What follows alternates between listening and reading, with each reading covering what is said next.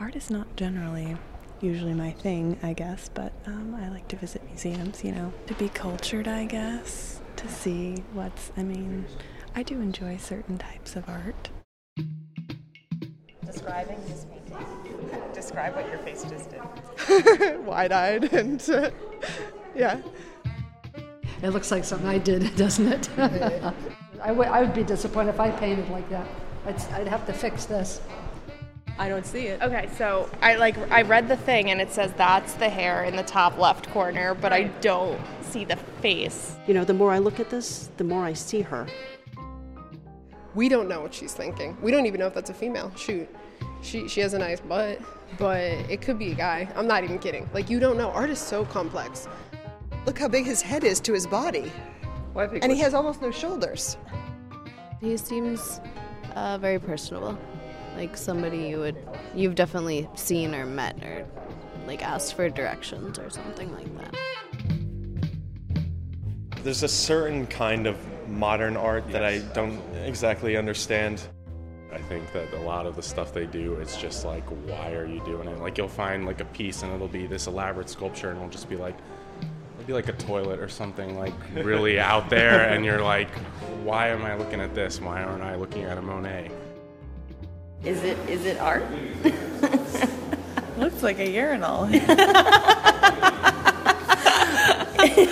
guess it's an art in its own form, right?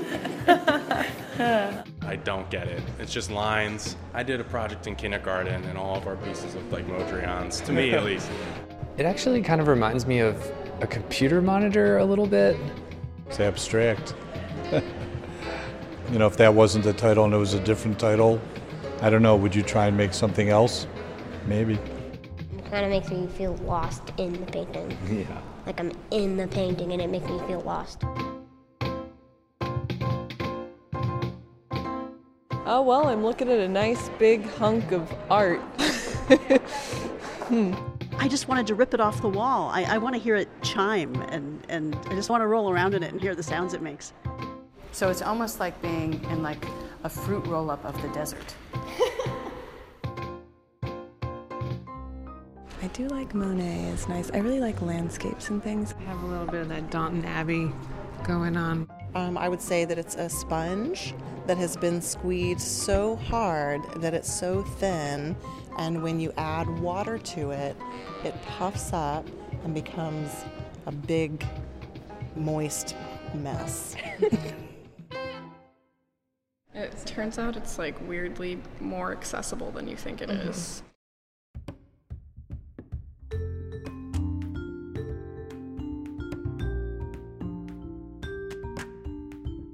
This is a mini episode of The Lonely Palette, the podcast that returns art history to the masses one painting at a time. I'm Tamar Avishai. Edgar Degas once said that, quote, art isn't what you see, it's what you make others see. But then Rihanna said, quote, close your eyes. Sometimes it helps. Personally, I like to think of a podcast about art history to be a happy medium. It's May 4th, 2017, and I started The Lonely Palette a year ago today because I realized that the reason I studied art history in the first place was its stories. I love how art is the byproduct of people telling their own stories, and I love storytelling. So I created the podcast with the goal of telling these stories, one painting, or, you know, urinal, at a time. And by using the object as a springboard, we've swan dived into their history, their significance, their context. We've made abstraction a little less terrifying and Impressionism more than just lily pads. We've compared Monet to Lay's potato chips. We've explained the not so obvious difference between the Boit daughters and the Kardashians. And we've zeroed in on exactly why Nazi art sucks so much. And if you've been keeping score, we've talked about Cezanne's apples a lot. But every storyteller needs an audience. And the incredible thing is, you guys are listening. We've had tens of thousands of ears from Boston to the Bahamas to Tokyo to Salmon Arm, Canada. We've been featured in Wired and on the CBC and New Hampshire Public Radio, and most recently, NPR's The Big Listen.